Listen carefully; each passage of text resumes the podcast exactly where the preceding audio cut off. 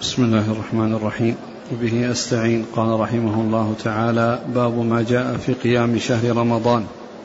قال حدثنا أبو بكر بن أبي شيبة. قال حدثنا محمد بن بشر عن محمد بن عمرو عن أبي سلمة عن أبي هريرة رضي الله عنه أنه قال قال رسول الله صلى الله عليه وسلم من صام رمضان وقامه إيمانا واحتسابا غفر له ما تقدم من ذنبه. بسم الله الرحمن الرحيم. الحمد لله رب العالمين.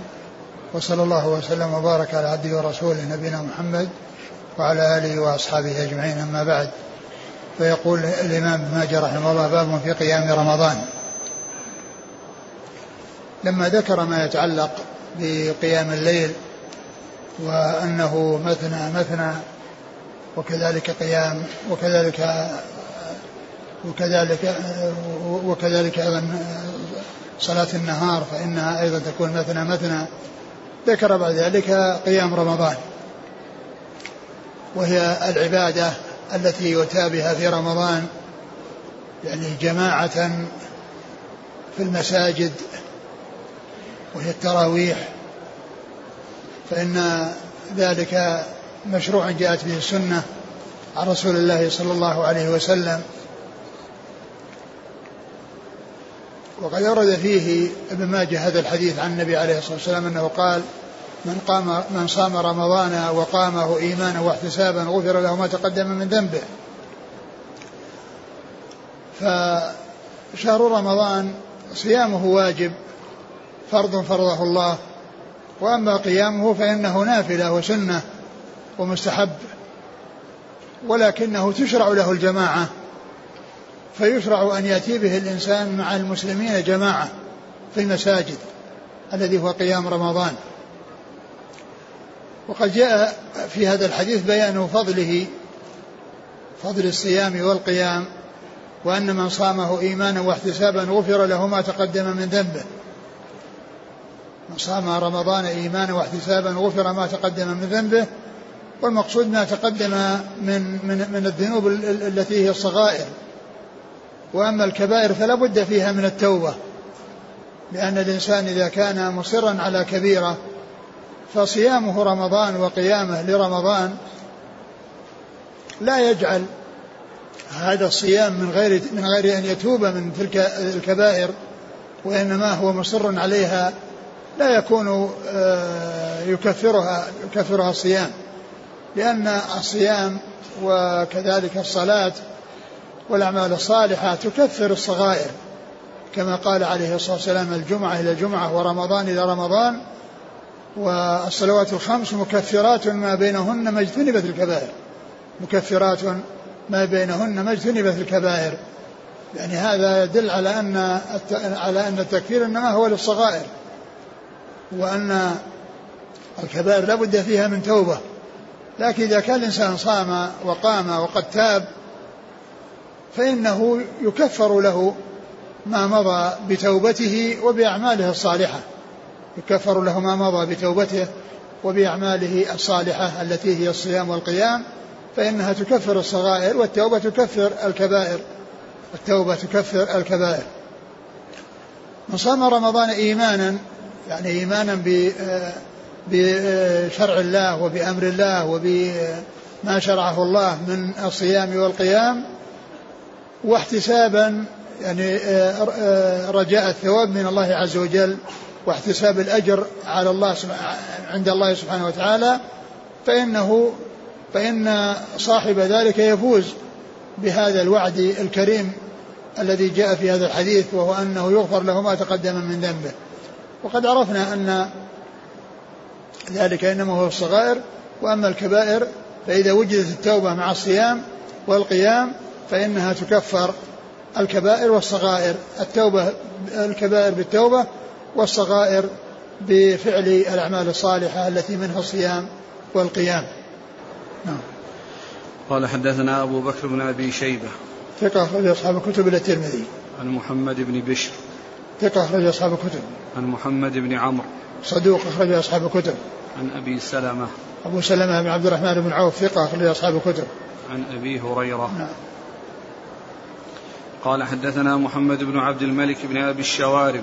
قال حدثنا مسلمة بن علقمة عن داود بن أبي هند عن الوليد بن عبد الرحمن الجرشي عن جبير بن نفير الحضرمي عن أبي ذر رضي الله عنه أنه قال صمنا مع رسول الله صلى الله عليه وسلم رمضان فلم يقم بنا شيئا منه حتى بقي سبع ليال فقام بنا ليلة السابعة حتى مضى نحو من ثلث الليل ثم كانت الليلة السادسة التي تليها فلم يقمها حتى كانت الخامسة التي تليها ثم قام بنا حتى مضى نحو من شطر الليل.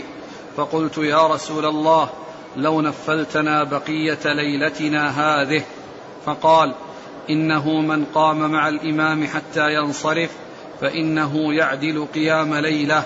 ثم كانت الرابعة التي تليها فلم يقمها حتى كانت الثالثة التي تليها. قال فجمع نساءه وأهله واجتمع الناس. قال فقام بنا حتى خشينا أن يفوتنا الفلاح. قيل وما الفلاح؟ قال السحور. قال ثم لم يقم بنا شيئا من بقية الشهر. ثم ذكر هذا الحديث عن النبي عليه الصلاة والسلام أنه كان عن أبي ذر أنه كان في رمضان لم يقم بهم صلى الله عليه وسلم قيام الليل لكن لما بقي سبع من الشهر قام بهم حتى مضى ثلث الليل ثم إنه لم يقم في الليلة الثانية وفي الليلة التي بعدها قام بهم وفي الليلة التي بعدها لم يقم بهم ثم التي بعدها قام بهم وتأخر حتى خشوا أن يفوتهم الفلاح وهو السحور يعني أنهم آه، استمروا في الصلاة في آخر الليل حتى أوشك وقت السحر أن يأتي وأن يفوتهم السحور وأن يأتي الأذان الثاني دون أن يتسحروا. وفي إحدى الليالي التي آه، صلىها بهم آه، ثلث الليل. قالوا له يا رسول الله لو نفلتنا بقية ليلتنا, ليلتنا هذه. يعني لو أنك واصلت بقية الليل ولم تقف عند هذا الحد. فقال عليه الصلاة والسلام إنه من قام مع الإمام حتى ينصرف آه، كتب له قيام ليلة. يعني أن وهذا يدلنا على فضل صلاة الجماعة صلاة قيام الليل في رمضان جماعة. وأن من قام مع الإمام واستمر معه حتى ينصرف فإنه يكتب له قيام ليلة فضلا من الله عز وجل وإحسانا. والرسول صلى الله عليه وسلم آه، صلى وترك خشية أن يفرض على الأمة كما جاء ذلك في بيان في بعض الأحاديث الصحيحة عنه عليه الصلاة والسلام. وهذا من شفقته على أمته وحرصه على دفع المشقة عنها وعلى عدم حصول الضرر لها فإنه خشي أن يفرض عليهم قيام الليل.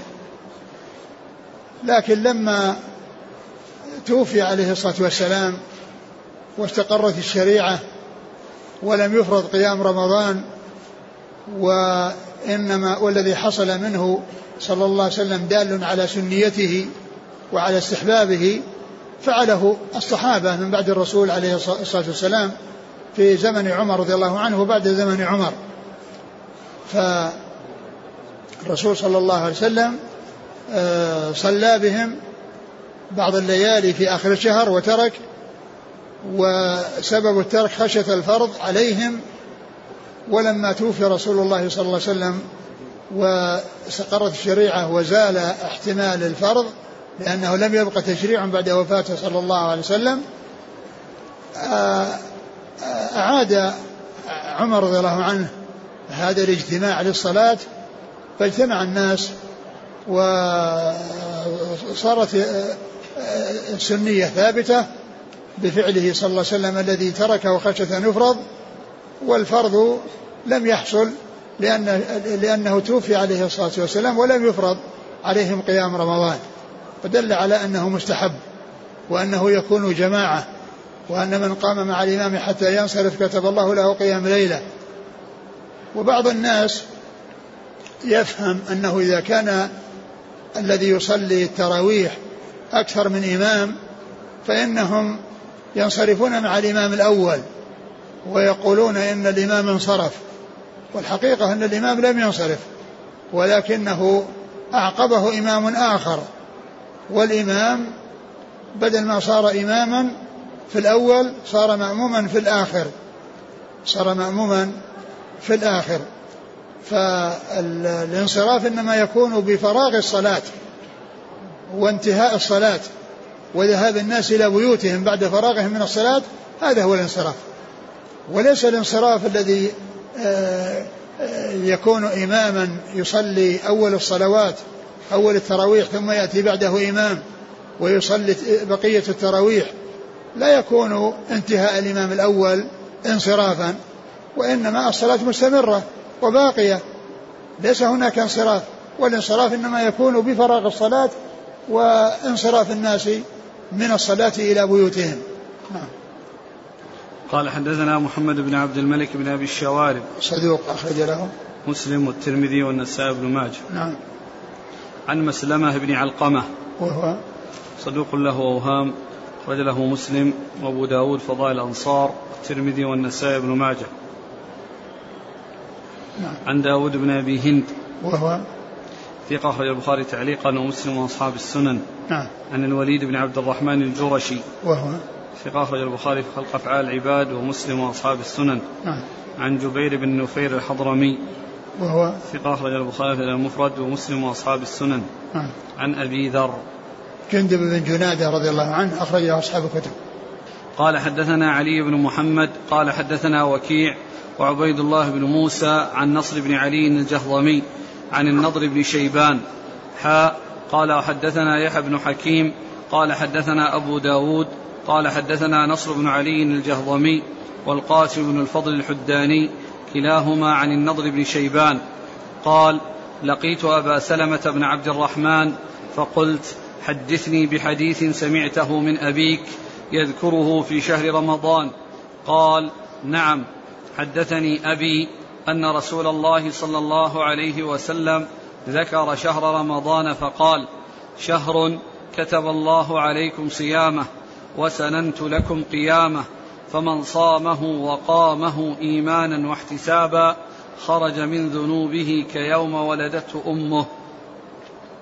ثم ذكر هذا الحديث عن عبد الرحمن بن عوف رضي الله تعالى عنه. وذلك أن النبي صلى الله عليه وسلم قال أن شهر رمضان فرض الله صيامه وسن رسول الله صلى الله عليه وسلم قيامه فمن صامه وقا فمن صامه وقامه.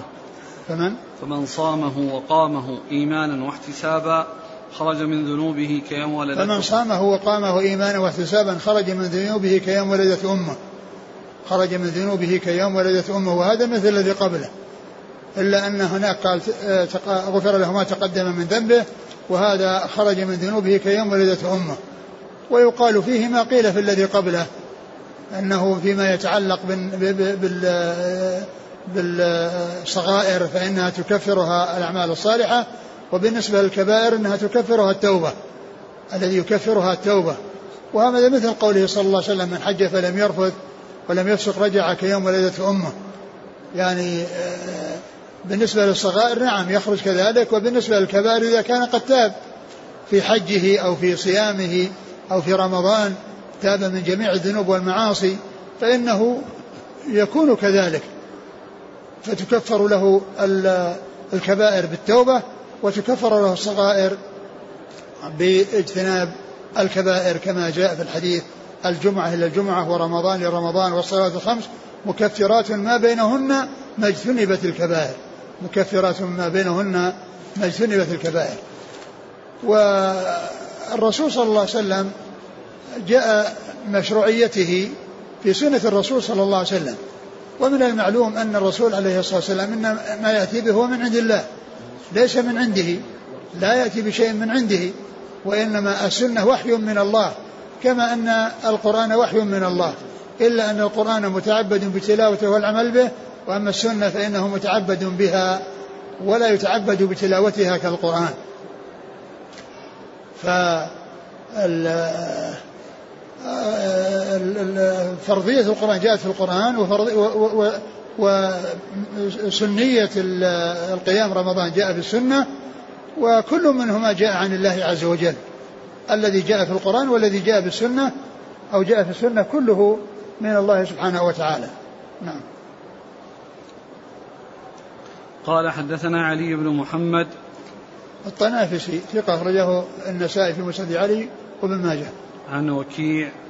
ابن الجراح الرؤاسي الكوفي ثقة أخرج أصحاب الكتب. وعبيد الله بن موسى. الرقي ثقة أخرج أصحاب الكتب.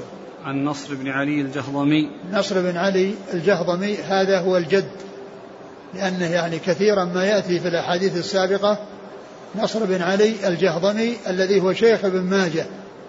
الذي هو شيخ ابن ماجه.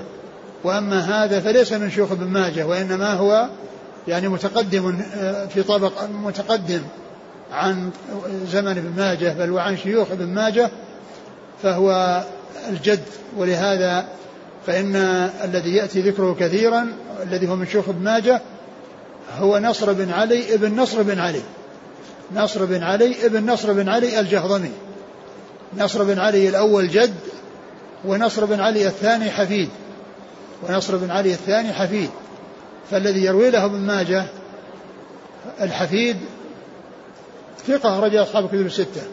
والجد ثقة أخرج له أصحاب السنن. والجد أخرج له أصحاب السنن. ونصر بن علي الذي هو شيخ ابن ماجه أيضا له ابن اسمه علي. فإذا يكون آه، خمسة أسماء كلها متكررة. علي بن نصر بن علي بن نصر بن علي. علي بن نصر بن علي بن نصر بن علي. نعم. عن النضر بن شيبان. لين لين الحديث أخرج له. نسائي بن ماجه. نعم. حا قال وحدثنا يحيى بن حكيم. هو؟ ثقة أخرج أبو داود والنسائي بن ماجه. نعم. عن أبي داود. آه، الطيالسي سليمان بن داود ثقة أخرجه البخاري تعليقا ومسلم وأصحاب السنة. عن نصر بن علي الجهضمي والقاسم بن الفضل الحداني. وهو ثقة أخرج البخاري المفرد ومسلم وأصحاب السنن. نعم. كلاهما عن النضر بن شيبان قال لقيت أبا سلمة بن عبد الرحمن. أبو سلمة عبد الرحمن بن عوف ثقة أخرج أصحاب الكتب. وأبوه عبد الرحمن بن عوف رضي الله عنه أحد العشرة المبشرين بالجنة أخرج له أصحاب الكتب. يقول ما أصل تسمية قيام رمضان بالتراويح؟ لأنهم كانوا يجلسون يعني كانوا يطولون الصلاة وكانوا يجلسون يستريحون للراحة يعني في خلال خلالها فقيلها التراويح. إذا كان الإمام لا يحسن القراءة ويخطئ كثيرا ولا يأتي ببعض الحروف بسبب سرعته في القراءة فهل نصلي معه صلاة القيام أم الأفضل الصلاة لوحدي صلاة الجماعة كما قلنا في التراويح مستحبة ومشروعة والإتيان بما شرعت له الجماعة أفضل من الصلاة في البيت لأن شيء لأن هذا شيء شرعت له الجماعة والأشياء التي لا تشرع لها الجماعة الصلاة في البيوت أفضل من الصلاة في المساجد الذي لا تشرع لها الجماعة الصلاة في البيوت أفضل وأما ما تشرع له الجماعة فإن الصلاة أفضل يعني مع الجماعة. وإذا كان أن الإمام يعني يقرأ القرآن والقراءة يعني واضحة ولو كان مسرعا ولو كان غير مجود فإنه يصلى وراءه ولا تترك الصلاة وراءه من أجل أنه يسرع في القراءة. لكن إذا كان إسراعه شديدا وأنه يحصل في شيء فما ينبغي أن يكون هو الإمام. ينبغي أن يكون الإمام من يحصل منه آه، آه، إجادة القراءة وإن لم يكن آه، مجودا لأن التجويد ليس بواجب وليس بلازم وإنما هو مستحب. فإذا أمكن تولية أو تقديم من تكون قراءته مستقيمة ولا خلل فيها لا شك أن هذا هو الذي ينبغي وهذا يمكن وقراءته آه، هذا الذي يصلي مع إسراعه فيها يعني فيها وضوح وفيها يعني آه، عدم خفاء فإنه لا فإنه يصلى وراءه ولا تترك الصلاة آه، جماعة من أجل أن الإمام يسرع في القراءة. وهذا يذكر أن في بلده الأئمة يصلون فقط من بعد سورة الضحى وما بعد. والركعة الثانية دائما قل هو الله أحد. فإذا استطاع أن يصلي في البيت أفضل من هذه الطريقة. الذي ينبغي لمثل هؤلاء أن ينبهوا وأن يعلموا وإذا كان الإنسان يعني ما يحفظ يقرأ من المصحف. يقرأ من المصحف إذا كان ما يحفظ وإذا كان يحفظ يقرأ من حفظه. ولا يكون بهذه الطريقة. ولا يكون بهذه الطريقة. يعني على الإنسان أن يعني الإنسان الذي يدرك هذا من بعض الأئمة أن ينبهه على هذا. أن ينبهه على هذا. هذه ثلاث أسئلة عن قيام الليل في غير رمضان. هذا يقول في بلادنا نقوم بعمل معسكر صيفي نتعلم فيه أمور ديننا عن طريق مشايخ. وبالليل نصلي قيام الليل جماعة حتى نتدرب على ذلك. فهل هذا مشروع في غير رمضان؟ ليس بمشروع لأنه ما جاء دليل يدل عليه. كون الناس يجتمعون لمدة معينة من أجل أنهم يصلون ويتفقون على هذا يعني لو اتفق أنهم اجتمعوا وحصل صلاة في يوم من الأيام لا بأس. لكن شيء يقصد ويتعمد ويكون في أيام يعني هذا ما ما نعلم له أساس. هذا جاء في رمضان وفي قيام رمضان. وأما غيره فلا نعلم شيئا يدل عليه. قال رحمه الله تعالى باب ما جاء في قيام الليل. قال حدثنا أبو بكر بن أبي شيبة قال حدثنا أبو معاوية عن الأعمش عن أبي صالح عن أبي هريرة رضي الله عنه أنه قال قال رسول الله صلى الله عليه وسلم يعقد الشيطان على قافية رأس أحدكم بالليل بحبل فيه ثلاث عقد. فإن استيقظ فذكر الله انحلت عقده فإذا قام فتوضأ انحلت عقده فإذا قام إلى الصلاة انحلت عقده كلها. فيصبح نشيطا طيب النفس قد أصاب خيرا وإن لم يفعل أصبح كسلانا خبيث النفس لم يصب خيرا. ثم ذكر قيام الليل ومشروعيته واستحبابه و وأنه هو خير خير الصلاة بعد الفريضة. يعني قيام الليل خير الصلاة بعد الفرض قيام الليل وخير الصيام بعد شهر بعد رمضان شهر الله المحرم. جاء ذلك في حديث عن رسول الله صلى الله عليه وسلم ويدل فقيام الليل جاء فيه حديث وذلك أن فيه آه، البعد عن الرياء وفيه قيام ترك النوم ومجاهدة النفس على الصلاة مع الرغبة في النوم والحاجة إلى النوم فيكون في ذلك المجاهدة للنفس. وكذلك أيضا لأن فيه نزول الله عز وجل في الليل الآخر في آخر الليل وإجابته لمن دعاه ومغفرته لمن استغفر طلب المغفرة منه كما جاءت بذلك الأحاديث عن رسول الله صلى الله عليه وسلم. فإذا قيام الليل جاءت الأحاديث الكثيرة في مشروعيته والحث عليه والترغيب فيه.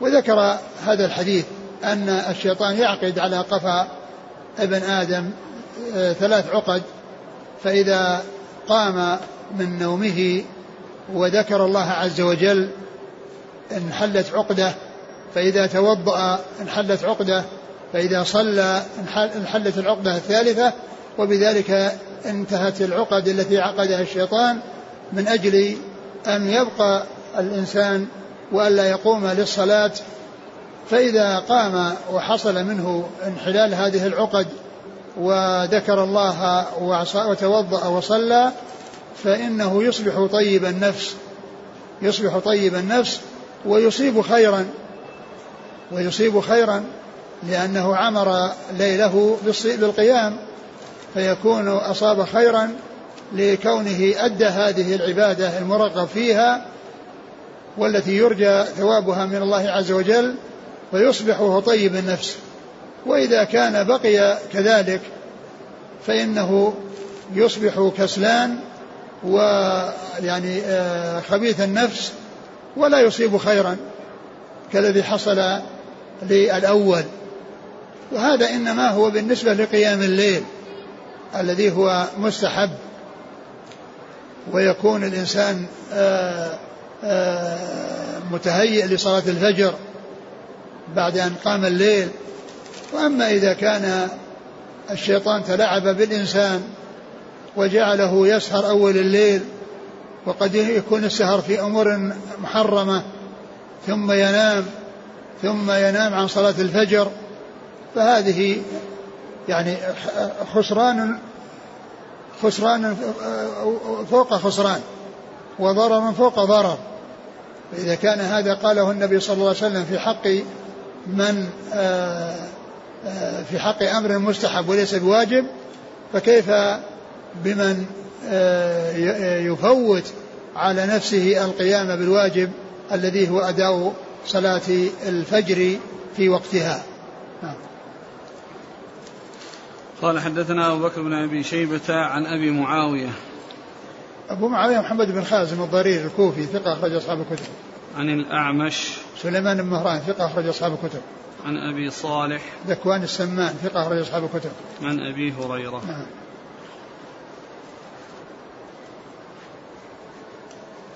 قال حدثنا محمد بن الصباح قال أخبرنا جرير عن منصور عن أبي وائل عن عبد الله رضي الله عنه أنه قال ذكر لرسول الله صلى الله عليه وسلم رجل نام ليلة حتى أصبح. قال ذاك الشيطان بال في أذنيه. ثم ذكر هذا الحديث عن ابن مسعود رضي الله عنه أن النبي صلى الله عليه وسلم ذكر له رجل نام حتى أصبح. فقال ذاك رجل بال الشيطان في أذنيه.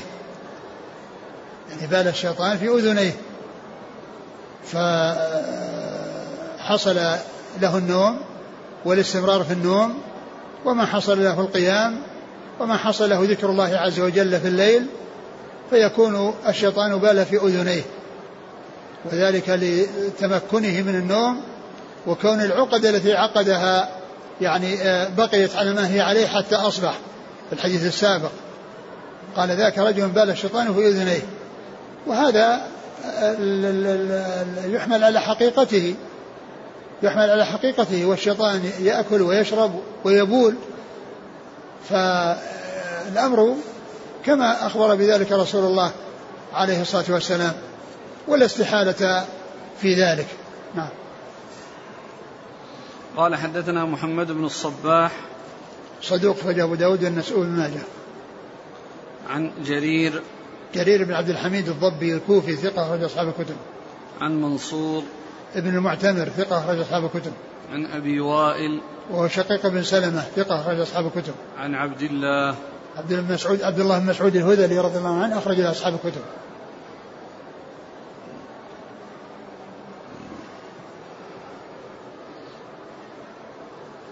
قال حدثنا محمد بن الصباح قال أخبرنا الوليد بن مسلم عن الأوزاعي عن يحيى بن أبي كثير عن أبي سلمة عن عبد الله بن عمرو رضي الله عنهما أنه قال قال رسول الله صلى الله عليه وعلى آله وسلم لا تكن مثل فلان كان يقوم الليل فترك قيام الليل. ثم ذكر حديث عبد الله بن عمرو بن العاص رضي الله عنه وأن النبي صلى الله عليه وسلم قال له لا تكن مثل فلان كان يقوم الليل فترك قيام الليل. وذلك أن كون الإنسان آه، يأتي بالعبادة ويداوم عليها هذا من أحب الأعمال إلى الله عز وجل كما ثبت عنه عليه الصلاة والسلام أنه قال أحب العمل إلى الله ما داوم عليه صاحبه وإن قل. وكون الإنسان آه، يأتي بالعبادة ويكثر منها في وقت ثم يتركها ويؤدي به الإكثار والإطالة إلى الملل والترك فإن هذه خسارة عظيمة. وخير من هذا الذي هو فعل ثم ترك أن يكون الفعل مستمرا ولكن بشيء قليل. وكما يقولون قليل تداوم عليه خير من كثير تنقطع عنه. قليل تداوم عليه خير من كثير تنقطع عنه. فإذا كان الإطالة والإكثار يؤدي إلى الملال وإلى الترك فهذا لا ينبغي. وإنما الذي ينبغي أن يأتي الإنسان بعبادة يستمر عليها ولو قلت فيداوم عليها ولو كانت قليلة فهذا هو الأولى وهذا هو الأكمل والأفضل لأنه يكون على صلة بالله دائما وأبدا. لأنه ملازم العبادة ومستمر على العبادة وإن كانت قليلة. وقد قال عليه الصلاة والسلام أحب العمل إلى الله ما داوم عليه صاحبه وإن قل نعم قال حدثنا محمد بن الصباح عن الوليد بن مسلم ثقة أخرج أصحاب الكتب. عن الأوزاعي عبد الرحمن بن عمرو الأوزاعي ثقة أخرج أصحاب الكتب. عن يحيى بن أبي كثير اليمامي ثقة أخرج أصحاب الكتب. عن أبي سلمة عن عبد الله بن عمرو. عبد الله بن عمرو بن العاص رضي الله عنهما أحد العباد الأربعة من الصحابة وحديثه أخرج أصحاب الكتب الستة. قال حدثنا زهير بن محمد والحسن بن محمد بن الصباح والعباس بن جعفر ومحمد بن عمرو الحدثاني قالوا حدثنا سنيد بن داود قال حدثنا يوسف بن محمد بن المنكدر عن أبيه عن جابر بن عبد الله رضي الله عنهما أنه قال قال رسول الله صلى الله عليه وسلم قالت أم سليمان بن داود عليهما السلام لسليمان يا بني لا تكثر النوم بالليل فإن كثرة النوم بالليل تترك الرجل فقيرا يوم القيامة. ثم ذكر هذا الحديث أن أن عن النبي صلى الله عليه وسلم أنه قال إن أم سليمان ابن داود عليه الصلاة والسلام قالت له يا بني لا تترك لا تترك قيام لا تترك قيام الليل. لا تكثر النوم بالليل. لا تكثر النوم بالليل. فإن من أكثر ذلك صار فقيرا في الآخرة. يعني معناه أنه آه، يعني ما يكون عنده أعمال يعني صالحة يؤجر عليها فيكون غنيا في الآخرة بكثرة الثواب لأنه آه، إذا نام عن عن الصلاة ولم يحصل منه صلاة فإنه يفوته خير كثير فيكون فقيرا في الآخرة من حيث الثواب.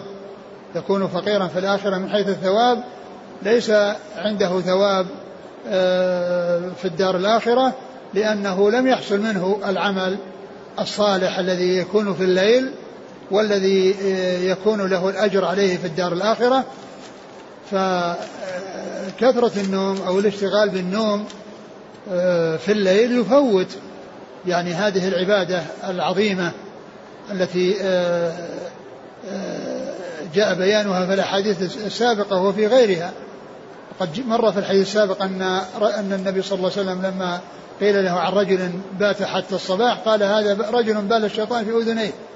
يعني ما قام وصلى وحصل أجرا وحصل خيرا. والحديث في إسناده ضعف. يعني هذا الذي في قصة أم سليمان بن داود ووصيتها له آه، في إسناده ضعف. نعم. قال حدثنا زهير بن محمد هو؟ ثقة أخرجه ابن ماجه. نعم. والحسن بن محمد بن الصباح هو؟ ثقة أخرجه البخاري وأصحاب السنن. نعم. والعباس بن جعفر وهو؟ صدوق أخرجه ابن ماجه. نعم. ومحمد بن عمرو الحدثاني وهو؟ مستور أخرجه ابن ماجه. نعم.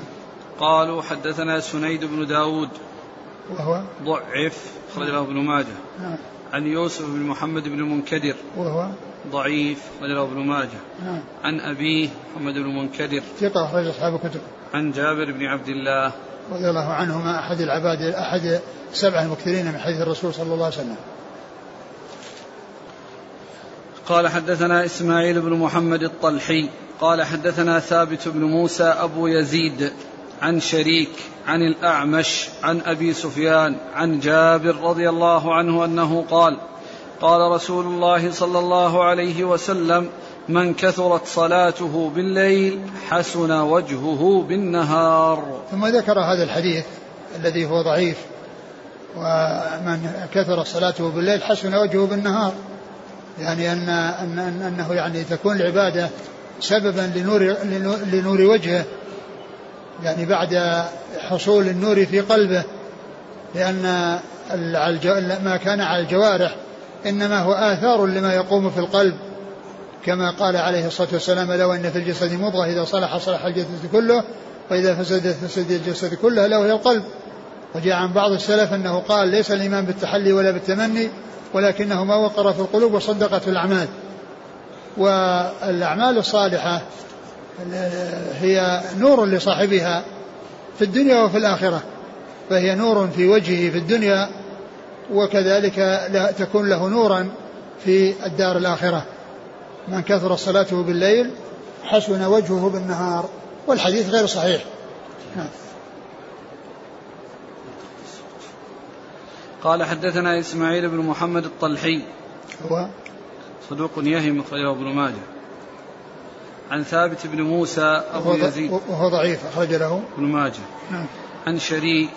شريك بن عبد الله النخعي الكوفي صدوق أخرج حديث البخاري تعليقا ومسلم وأصحاب السنن. عن الأعمش. سليمان بن مهران ثقة أخرج أصحاب الكتب. عن أبي سفيان. وهو طلحة بن نافع صدوق نعم. أخرج أصحاب الكتب. عن جابر. نعم. قال البوصيري هذا حديث ضعيف. ذكره ابن الجوزي في الموضوعات من عدة طرق وضعفها كلها وقال هذا حديث باطل لا يصح عن رسول الله صلى الله عليه وسلم. نعم. هذا يمثلون فيه في المصطلح. نعم يمثلون في المصطلح في في آآ آه، آآ آه، تركيب متن على إسناد. تركيب متن على إسناد وهو أن يسوق المتن أن يسوق الإسناد وإذا فرغ منه قال كلاما بعده ليس بحديث حصل بمناسبة فيظن بأن هذا الكلام هو متن الإسناد فيركب متن على إسناد. يركب متن على إسناد ليس هو ليس هو المتن للإسناد الذي سيق الذي حصل كونه سيق يعني هذا ليس متنه. وإنما يقال أن أن أن, أن آه، شريك كان يحدث بالحديث فلما وصل إلى قوله آه، قال رسول الله صلى الله عليه وسلم دخل ثابت هذا وكان صاحب عبادة فقال من, من كثر صلاته بالليل حسن وجهه بالنهار. يعني يشير إلى الرجل الذي دخل ووجهه يعني فيه أثر العبادة وفيه الإشراق. فظن أن هذا الكلام الذي قاله من في هذه المناسبة هو متن الحديث. فركب المتن على إسناد ليس له. ولهذا يقال إن هذا إن هذا من الموضوع غير المقصود الذي حصل خطأ. نعم. قال حدثنا محمد بن بشار قال حدثنا يحيى بن سعيد وابن أبي عدي وعبد الوهاب ومحمد بن جعفر عن عوف بن أبي جميلة عن زرارة بن أوفى عن عبد الله بن سلام رضي الله عنه أنه قال لما قدم رسول الله صلى الله عليه وسلم المدينة انجفل الناس إليه وقيل قدم رسول الله صلى الله عليه وسلم فجئت في الناس لأنظر إليه فلما استبينت وجهه فلما استبينت وجه رسول الله صلى الله عليه وسلم عرفت أن وجهه ليس بوجه كذاب فكان أول شيء تكلم به أن قال يا أيها الناس أفشوا السلام وأطعموا الطعام وصلوا بالليل والناس نيام تدخلوا الجنة بسلام. ثم ذكر هذا الحديث عن عبد الله بن سلام رضي الله تعالى عنه وهو من أجل قوله وصلوا بالليل والناس قيام. لأن هذا الذي يتعلق بقيام الليل وصلوا بالليل والناس والناس نيام. وصلوا بالليل والناس نيام تدخل الجنة بسلام آه، ذكر عدة عدة جمل والجملة الأخيرة هي صلاة الليل وأن أنها وأن تلك الأعمال سبب في دخول الجنة. أورد ابن ماجه رحمه الله هذا الحديث من أجل هذه الجملة. ويقول عبد الله عبد الله بن سلام رضي الله تعالى عنه لما قدم النبي صلى الله عليه وسلم المدينة انجفل الناس إليه يعني أقبلوا عليه واتجهوا إليه ينظرون إليه فرحا وسرورا به. قال ف فذهبت لأنظر إلى وجهه أو تبينت وجهه فلما رأيته عرفت أنه, أنه أن وجهه ليس بوجه كذاب يعني بما بما ظهر يعني عليه من النور والإشراق. وإذا كان هذا رسول الله صلى الله عليه وسلم وقيل فيه ما قيل وهو أولى من يقال فيه مثل ذلك الكلام فإن الذين آه، يعملون بسنته ويستقيمون على أمره آه، يحصل لوجوههم البهجة والإشراق والنظرة بسبب آه، طاعتهم للرسول صلى الله عليه وسلم. فالرسول صلى الله عليه وسلم وجهه على هذا الوصف الذي ذكره عبد الله بن سلام ومن كان على نهجه وعلى طريقته يكون وجهه فيه هذا الوصف الحميد الذي هو كونه مشرق وكونه مضيء وكونه منير. فكان من أول ما قال يا أيها الناس أفشوا السلام. يعني أظهروه وابذلوه ويكون للمعرفة ولغير المعرفة. ما يكون خاصا بمن يعرف الإنسان كما جاء في الحديث اقرأ السلام على من عرفت ومن لم تعرف. السلام يبذل لكل أحد. يبذل لكل من يستحقه. ولا آه، يبخل بالسلام أو يترك السلام وإنما يفشى أفشوا السلام. و وصل الأرحام. وأطعموا الطعام. وأطعموا الطعام. يعني آه، بذل الطعام للمحتاجين. من الفقراء والمساكين وكذلك للضيوف ولابن السبيل وغيرهم ممن هو بحاجة إلى بذل الطعام له. نعم. وصلوا. وصلوا بالليل والناس نيام. وصلوا بالليل والناس نيام يعني قوموا الليل. يعني ليكن لكم نصيب من قيام الليل. نعم. تدخل الجنة بسلام. هذا هو الثواب لهذه الأعمال. إفشاء السلام وإطعام الطعام وقيام الليل جزاؤه وثوابه أن يدخل الجنة بسلام دون أن يصير له شيء من المناقصات وشيء من العذاب. قال حدثنا محمد بن بشار هو بن دار ثقة أخرج أصحاب الكتب. عن يحيى بن سعيد القطان ثقة أخرج أصحاب الكتب. وابن أبي عدي وهو محمد بن إبراهيم بن أبي عدي ثقة أخرج أصحاب الكتب. نعم. وعبد الوهاب بن عبد المجيد ثقة أخرج أصحاب الكتب. ومحمد بن جعفر. غندر أخرج أصحاب الكتب. عن عوف بن أبي جميلة. وهو الأعرابي ثقة أخرج أصحاب الكتب. عن زرارة بن أوفى. وهو ثقة أخرج أصحاب الكتب. عن عبد الله بن سلام. رضي الله عنه أخرج أصحاب الكتب. قال رحمه الله تعالى باب ما جاء في من أيقظ أهله من الليل. قال حدثنا العباس بن عثمان الدمشقي قال حدثنا الوليد بن مسلم قال حدثنا شيبان أبو معاوية عن الأعمش عن علي بن الأقمر عن الأغر عن أبي سعيد وأبي هريرة رضي الله عنهما عن النبي صلى الله عليه وعلى آله وسلم أنه قال إذا استيقظ الرجل من الليل وأيقظ امرأته فصليا ركعتين كتبا من الذاكرين الله كثيرا والذاكرات. ثم ذكر هذا الحديث عن أبي هريرة وأبي سعيد رضي الله عنهما أن النبي صلى الله عليه وسلم قال إذا أيقظ الرجل أهله من الليل فصليا ركعتين كتب من من الذاكرين والذاكرات الذين ذكر الله عز وجل ذكرهم في القرآن إن مسلمين ومسلمات ثم ختم بقوله وذاكر الله كثيرا والذاكرات أعد الله لهم مغفرة وأجرا عظيما. فلأن لأن لأن هذا ذكر وعبادة في الوقت الذي نام الناس فيه. ولهذا جاء في الحديث وصلوا بالليل والناس نيام. لأنه وقت يغفل فيه الناس بسبب نومهم فإذا قام الإنسان واجتهد في تلك العبادة فإنه يحصل الأجر العظيم والثواب الجزيل من الله سبحانه وتعالى. أعد الحديث. إذا استيقظ الرجل من الليل وأيقظ امرأته فصليا ركعتين كتبا من الذاكرين الله كثيرا والذاكرات. يعني أن صلاة الليل ولو كانت قليلة إذا قام الإنسان من الليل وصلى ولو كان صلاته قليلة فإنه يكون من أهل هذا الوصف المحمود الذي ذكره الله في القرآن وبين ثوابه بأن له المغفرة والأجر العظيم من الله سبحانه وتعالى. ف وفي هذا التعاون على الخير والبر والتقوى والإيقاظ للنافلة وليس للفريضة لأن قيام الليل نفل وليس بفرض. فكون الرجل يقيم أهله أو يوقظ أهله من أجل أن يصلوا لا شك أن هذا يعني أمر آه، فيه آه، خير له ولها خير لها لأنها قامت آه، للتقرب الله عز وجل بهذه العبادة. وخير له لأنه كان عونا لها وكان السبب في قيامها. ف فالإيقاظ يعني لا يكون للفرض بل يمكن أن يكون للنفل كما جاء في هذا الحديث. نعم. فصليا ركعتين. فصليا ركعتين.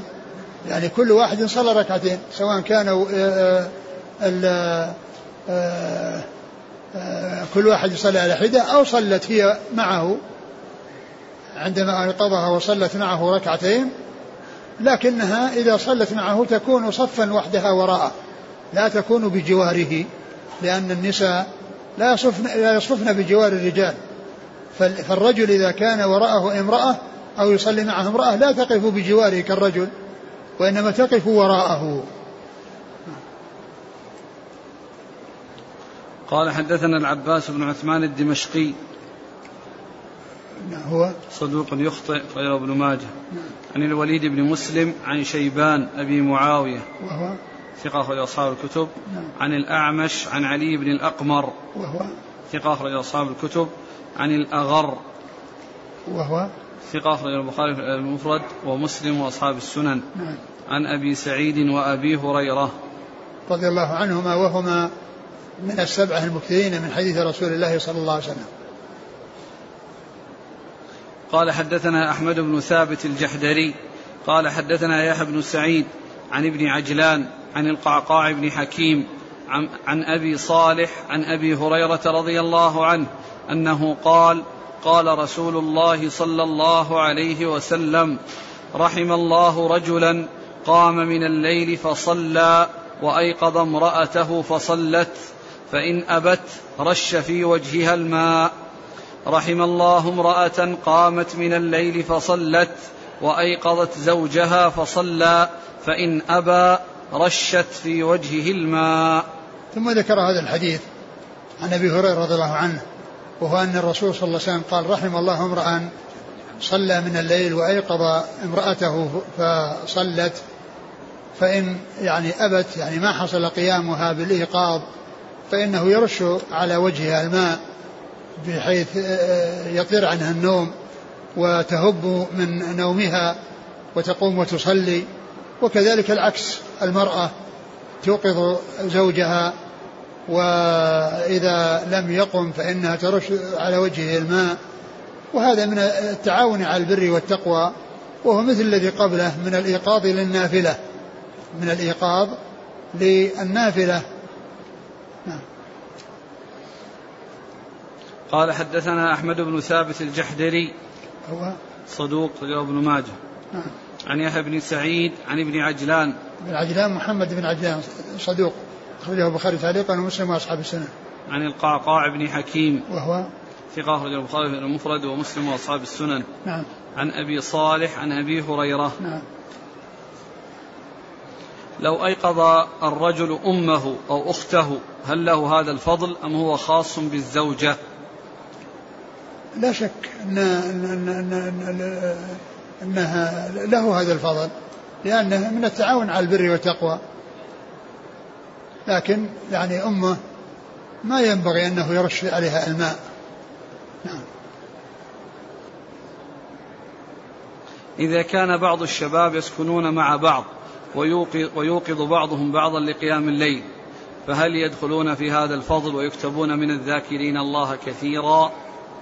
آه، لا شك أن هذا من التعاون على البر والتقوى وكون الناس يعني أو الشباب أو الكبار يوقظ بعضهم بعضا وينبه بعضهم بعضا على أن يصلوا لكن كل يصلي على حدة لا يقوم يصلون جماعة لأنه إذا كان هذا يصير مثل صلاة التراويح يعني يصير طريقة تتخذ ولكن كون بعضهم ينبه بعضا فإن قام ف فإن ذلك خير للموقظ والرجل الذي يعني آه، الذي قد نام ويراد إيقاظه وإن لم يقم فإن ذلك مأجور على آه، كونه دعاه إلى الخير وإن لم يحصل منه استجابة يعني إلى ذلك. هل في الحديث مشروعية صلاة الليل جماعة للرجل مع أهله وأن ذلك يكون كل يوم؟ هذا ما يدل على ما يدل الحديث ما يدل على أنهم يصلون جماعة وإنما كل كل واحد يصلي يصلي على حدة لكن لو صلوا أو صلت يعني معه فإنها تكون وراءه كما ذكرنا. قال رحمه الله تعالى باب في حسن الصوت بالقرآن. قال حدثنا عبد الله بن أحمد بن بشير بن ذكوان الدمشقي. قال حدثنا الوليد بن مسلم. قال حدثنا أبو رافع عن ابن أبي مليكة عن عبد الرحمن بن السائب. قال قدم علينا سعد بن أبي وقاص رضي الله عنه وقد كف بصره فسلمت عليه. فقال من أنت؟ فأخبرته. فقال مرحبا بابن أخي بلغني أنك حسن الصوت بالقرآن. سمعت رسول الله صلى الله عليه وسلم يقول إن هذا القرآن نزل بحزن فإذا قرأتموه فابكوا فإن لم تبكوا فتباكوا وتغنوا به فمن لم يتغن به فليس منا. ثم ذكر آه، باب آه، حسن الصوت بالقرآن. باب حسن الصوت بالقرآن. يعني باب حسن الصوت بالقرآن يعني كل إنسان يحسن صوته بالقراءة ويزين صوته بالقراءة بحيث يعني يكون آه متأملا متفكرا يعني متدبرا يعني في قراءته يجمع بين تحسين الصوت وبين آه، التفكير في المعاني والتدبر للمعاني. فيورث ذلك عنده آه، تأثرا آه، تأثرا بسبب ما يمر به من من من من, من من الإنذار من البشارة والنذارة. ثم ورد هذا الحديث عن سعد بن أبي وقاص رضي الله عنه أنه قال من هو؟ الرجل؟ عبد الرحمن؟ عبد الرحمن بن السائب. عبد الرحمن بن السائب قال بلغني أنك حسن الصوت بالقرآن وإيش؟ نعم. في أوله فقط قال عبد الرحمن بن السائب قدم علينا سعد بن أبي وقاص وقد كف بصره. نعم. فسلمت عليه فقال من أنت؟ فأخبرته فقال مرحبا بابن أخي. نعم. بلغني أنك حسن الصوت بالقرآن سمعت رسول الله صلى الله عليه وسلم يقول إن هذا القرآن نزل بحزن. فإذا قرأت إن القرآن نزل بحزن. يعني بشيء فيه إنذار. يعني فيه الإنذار الذي يترتب عليه التأثر ويترتب عليه الحزن والبكاء. يعني فال هذا هو المقصود من قوله آه، بحزن. في, في إيش؟ فإذا قرأتموه فابكوا فإن لم تبكوا فتباكوا. فإذا قرأتموه فابكوا فإن لم تبكوا فتباكوا. يعني أن الإنسان إذا قرأه يكون له تأثير على قلبه وعلى نفسه بحيث يحصل له البكاء من خشية الله سبحانه وتعالى. وإذا لم يحصل ذلك فإنه يتباكى يعني يتكلف يتكلف البكاء. نعم بعدين. وتغنوا به فمن لم يتغن به فليس منا. تغنوا به يعني الذي هو هذا المقصود من قول تحسين تحسين الصوت بالقراءة. يتغنى به يعني يحسن صوته بالقراءة. ومن لم يتغنى فليس منا. ليس معنى ذلك أن أن أنه عليه أنه يعاقب وأنه مذموم. وإنما يعني آه، ليس من المتصفين بصفات الكمال التي هي صفات الأنبياء وأهل الكمال. لا أنه آه، آه، مذموم وأنه ليس من أهل هذه الملة. أو ليس على طريقتهم وعلى منهجهم فإن هذا ليس من من أحاديث الوعيد التي آه، من فعل شيئا فإنه يتوعد بوعيد مثل هذه العبارة. هذا فعل شيء مستحب وفعل شيء ينبغي أن يكون ولكنه إذا لم يكن فإنه لا يكون هناك عقوبة. و أعد الحديث. إن هذا القرآن نزل بحزن فإذا قرأتموه فابكوا فإن لم تبكوا فتباكوا وتغنوا به فمن لم يتغن به فليس منا. آه تغنوا به هذا جاء ما يدل عليه على أن الإنسان يتغنى بالقرآن ويحسن صوته ويجمل صوته بالقرآن. وأما أوله الذي فيه التباكي أو البكاء والتباكي فهذا جاء في هذا الحديث وهو إسناده ضعيف. ولكن بقيته وآخره جاء ما يشهد له وما يدل عليه وأما أوله فإن فإنه جاء من هذا الطريق الذي هو آه، فيه من هو ضعيف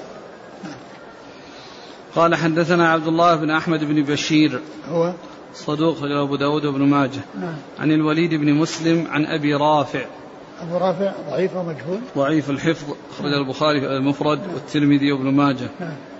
عن ابن أبي مليكة. ثقة أخرج أصحاب الكتب. عن عبد الرحمن بن السائب. هو؟ مقبول أخرجه ابن ماجه. نعم. عن سعد بن أبي وقاص. رضي الله عنه أخرج له أصحاب الكتب الستة.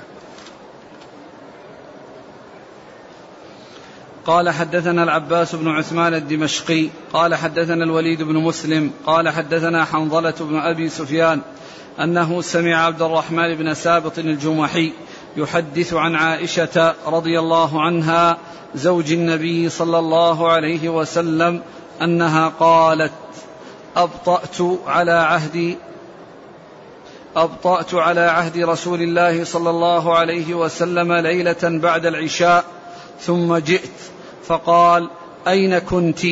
قلت كنت أستمع قراءة رجل من أصحابك. لم أسمع مثل قراءته وصوته من أحد.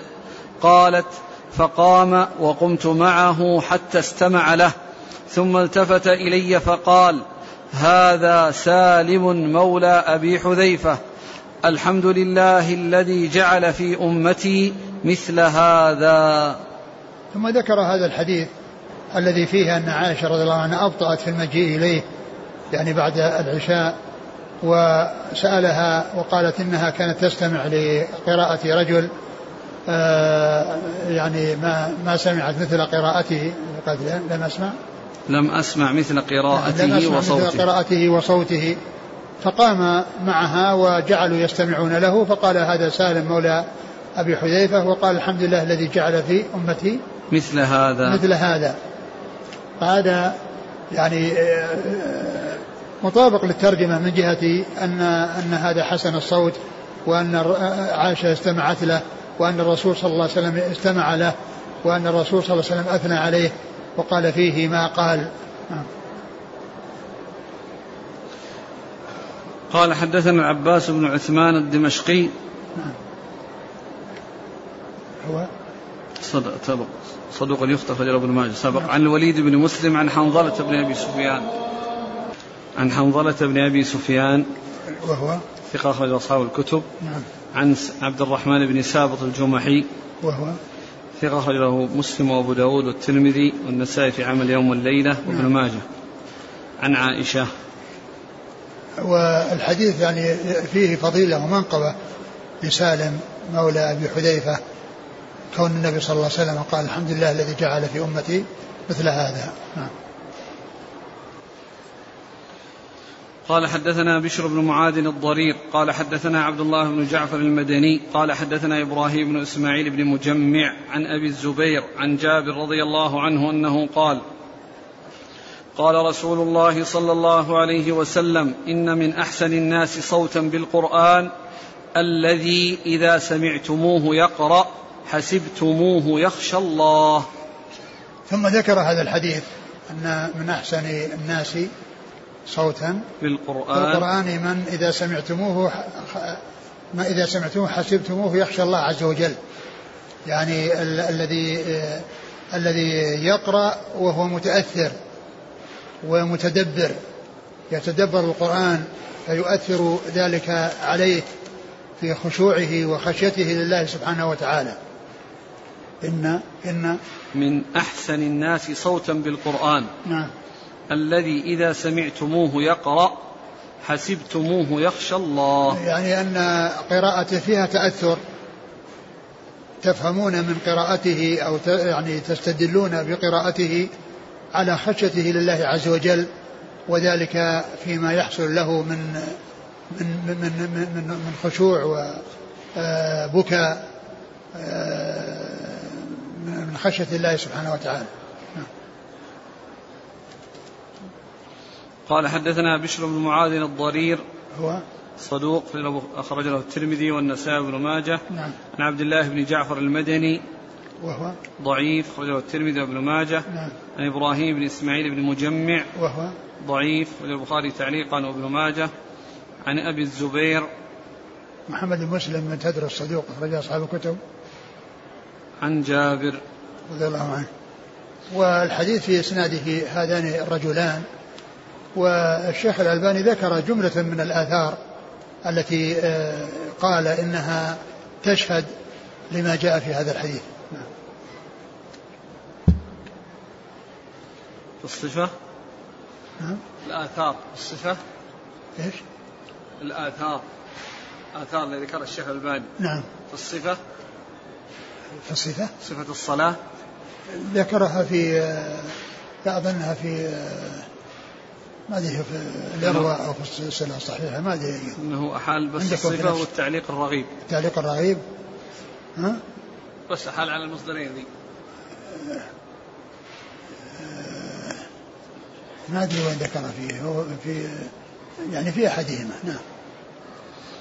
قال حدثنا راشد بن سعيد الرملي. في في في الصفة في ال- الكبير هذا اللي هو الواسع. الأصل. صفة الصلاة الأصل نعم. قال حدثنا راشد بن سعيد الرملي قال حدثنا الوليد بن مسلم قال حدثنا الأوزاعي قال حدثنا إسماعيل بن عبيد الله عن ميسرة مولى, مولى فضالة عن فضالة بن عبيد رضي الله عنه أنه قال قال رسول الله صلى الله عليه وسلم لله أشد أذنا إلى الرجل الحسن الصوت بالقرآن يجهر به من صاحب القينة إلى قينته ثم أورد هذا الحديث لله آه لله أشد أذنا. أذنا يعني استماعا الأذن هو الاستماع. من؟ إلى الرجل الحسن الصوت بالقرآن يجهر به. يجهر به لأن الجهر هو الذي آه، يعني يظهر الصوت ويعني يحصل الاستماع له من صاحب القينة إلى قينته. نعم. يعني هذا ال ال ال يعني هذه الجملة أو الجملة الأخيرة يعني يعني غير صحيحة ولكن أوله يعني جاء ما يدل عليه. أوله يعني بدون ذكر آخره جاء ما يدل عليه. قال حدثنا راشد بن سعيد الرملي هو؟ صدوق له ابن ماجه. نعم. عن الوليد بن مسلم عن الأوزاعي عن إسماعيل بن عبيد الله. وهو؟ ثقة أخرج أصحاب الكتب إلا الترمذي. نعم. عن ميسرة مولى فضالة. وهو؟ مقبول أخرج له ابن ماجه. نعم عن فضالة بن عبيد. أخرج له بخاري الأدب المفرد ومسلم وأصحاب السنن. نعم. قال حدثنا محمد بن يحيى قال حدثنا يزيد بن هارون قال أخبرنا محمد بن عمرو عن أبي سلمة عن أبي هريرة رضي الله عنه أنه قال دخل رسول الله صلى الله عليه وسلم المسجد فسمع قراءة رجل فقال من هذا؟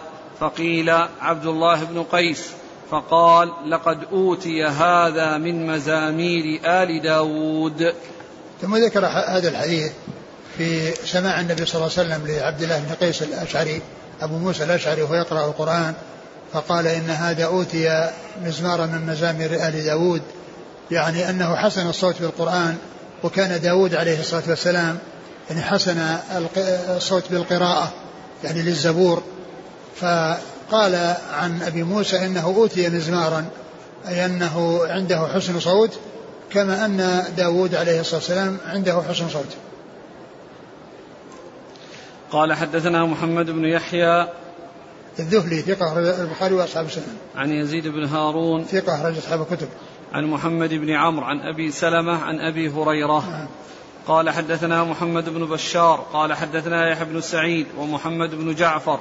قال حدثنا شعبة قال سمعت طلحة اليامي قال سمعت عبد الرحمن بن عوسجة قال سمعت البراء بن عازب رضي الله عنهما يحدث قال قال رسول الله صلى الله عليه وسلم زينوا القرآن بأصواتكم.